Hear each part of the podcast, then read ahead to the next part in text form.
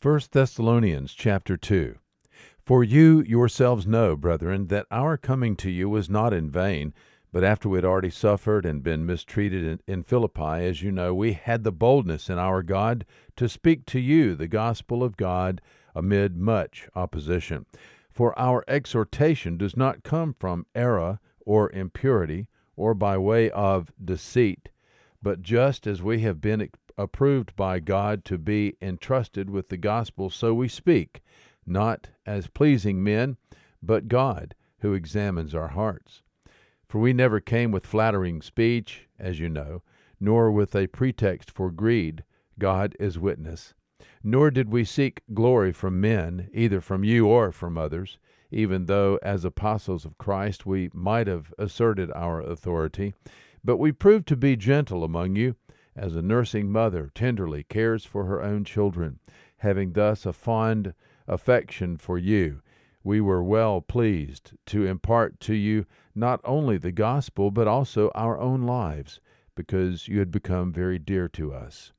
For you recall, brethren, our labor and hardship, how working night and day, so as not to be a burden to any of you, we proclaimed to you the gospel of God.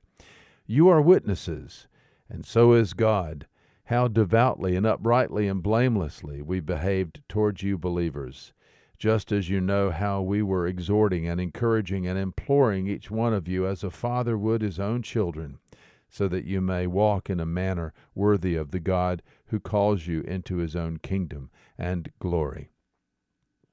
And for this reason, we also constantly thank God that when you received from us the word of God's message, you accepted it not as the word of men, but for what it really is the word of God, which also performs its work in you who believe.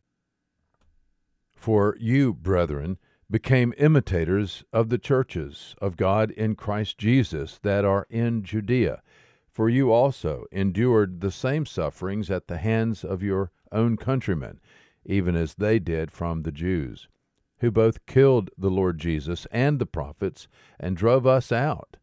They are not pleasing to God, but hostile to all men, hindering us from speaking to the Gentiles that they might be saved, with the result that they always fill up the measure of their sins.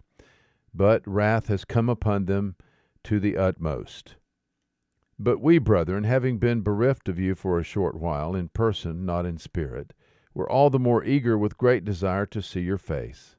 For we wanted to come to you, I, Paul, more than once, and yet Satan thwarted us.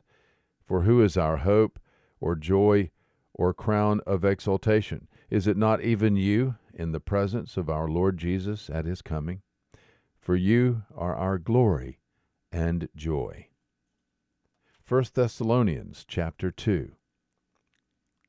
There is good news today.